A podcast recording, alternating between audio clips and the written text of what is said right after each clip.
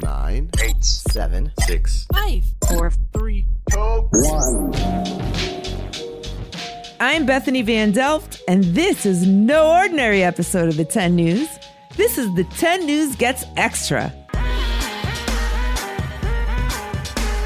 In today's deep dive edition, we're checking back in on one of the unexpected side effects of the COVID 19 pandemic the national coin shortage we reported on a while back. So get ready for a deep dive under the couch cushions as the 10 News finds out what's up with the coin shortage.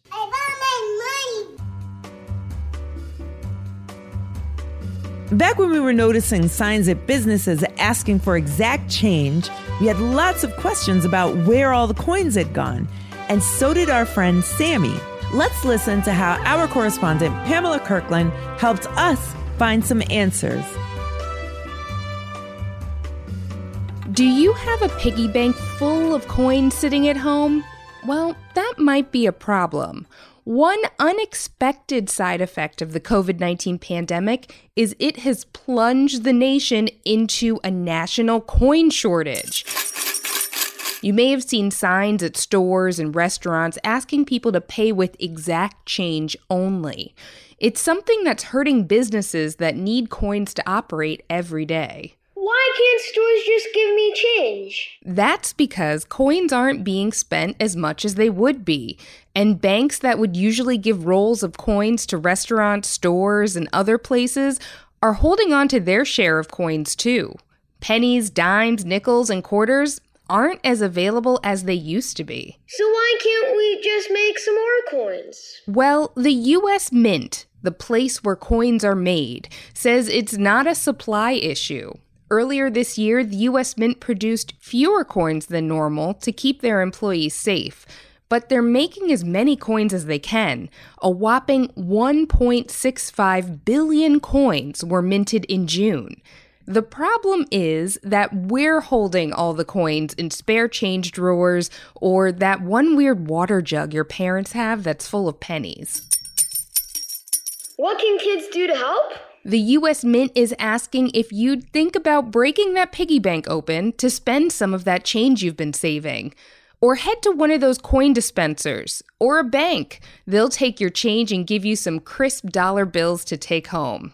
And fun fact a coin can remain in circulation for up to 30 years, while paper bills are usually retired after only 18 months. Goodbye. Pamela also took us to an aquarium in North Carolina where the coin shortage wasn't a problem at all. In fact, they'd figure out a way to put their spare change to good use.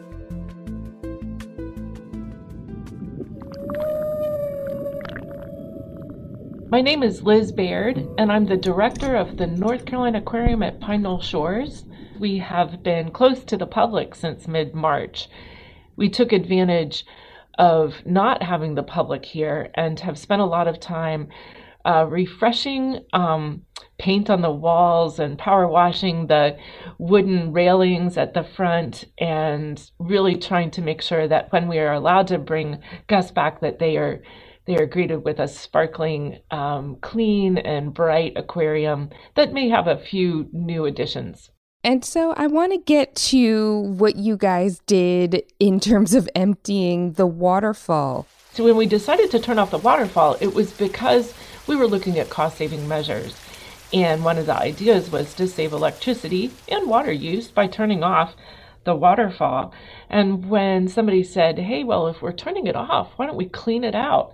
I thought, well, that's a great idea. That's something we can't do very easily while we have the public here with us.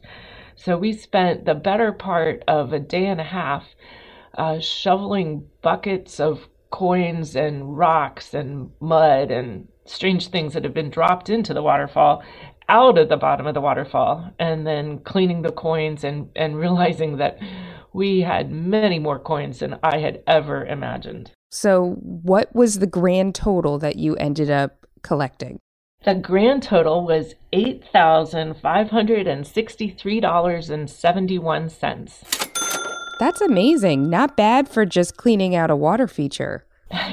not bad at all. Of course, it had not been cleaned out for nearly 15 years.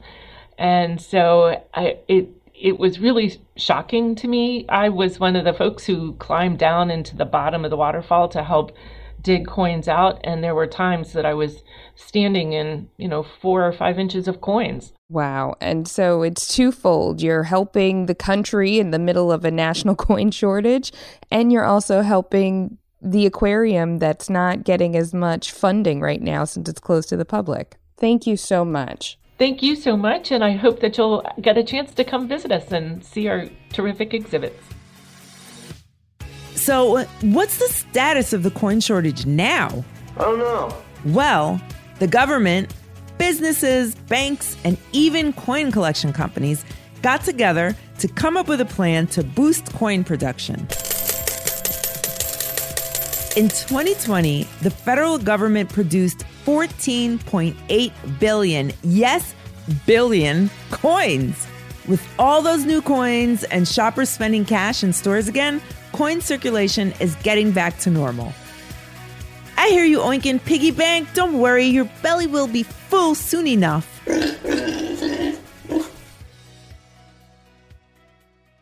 Last summer, two teenagers in Israel unearthed an 1100 year old clay jar containing 425 ancient gold coins.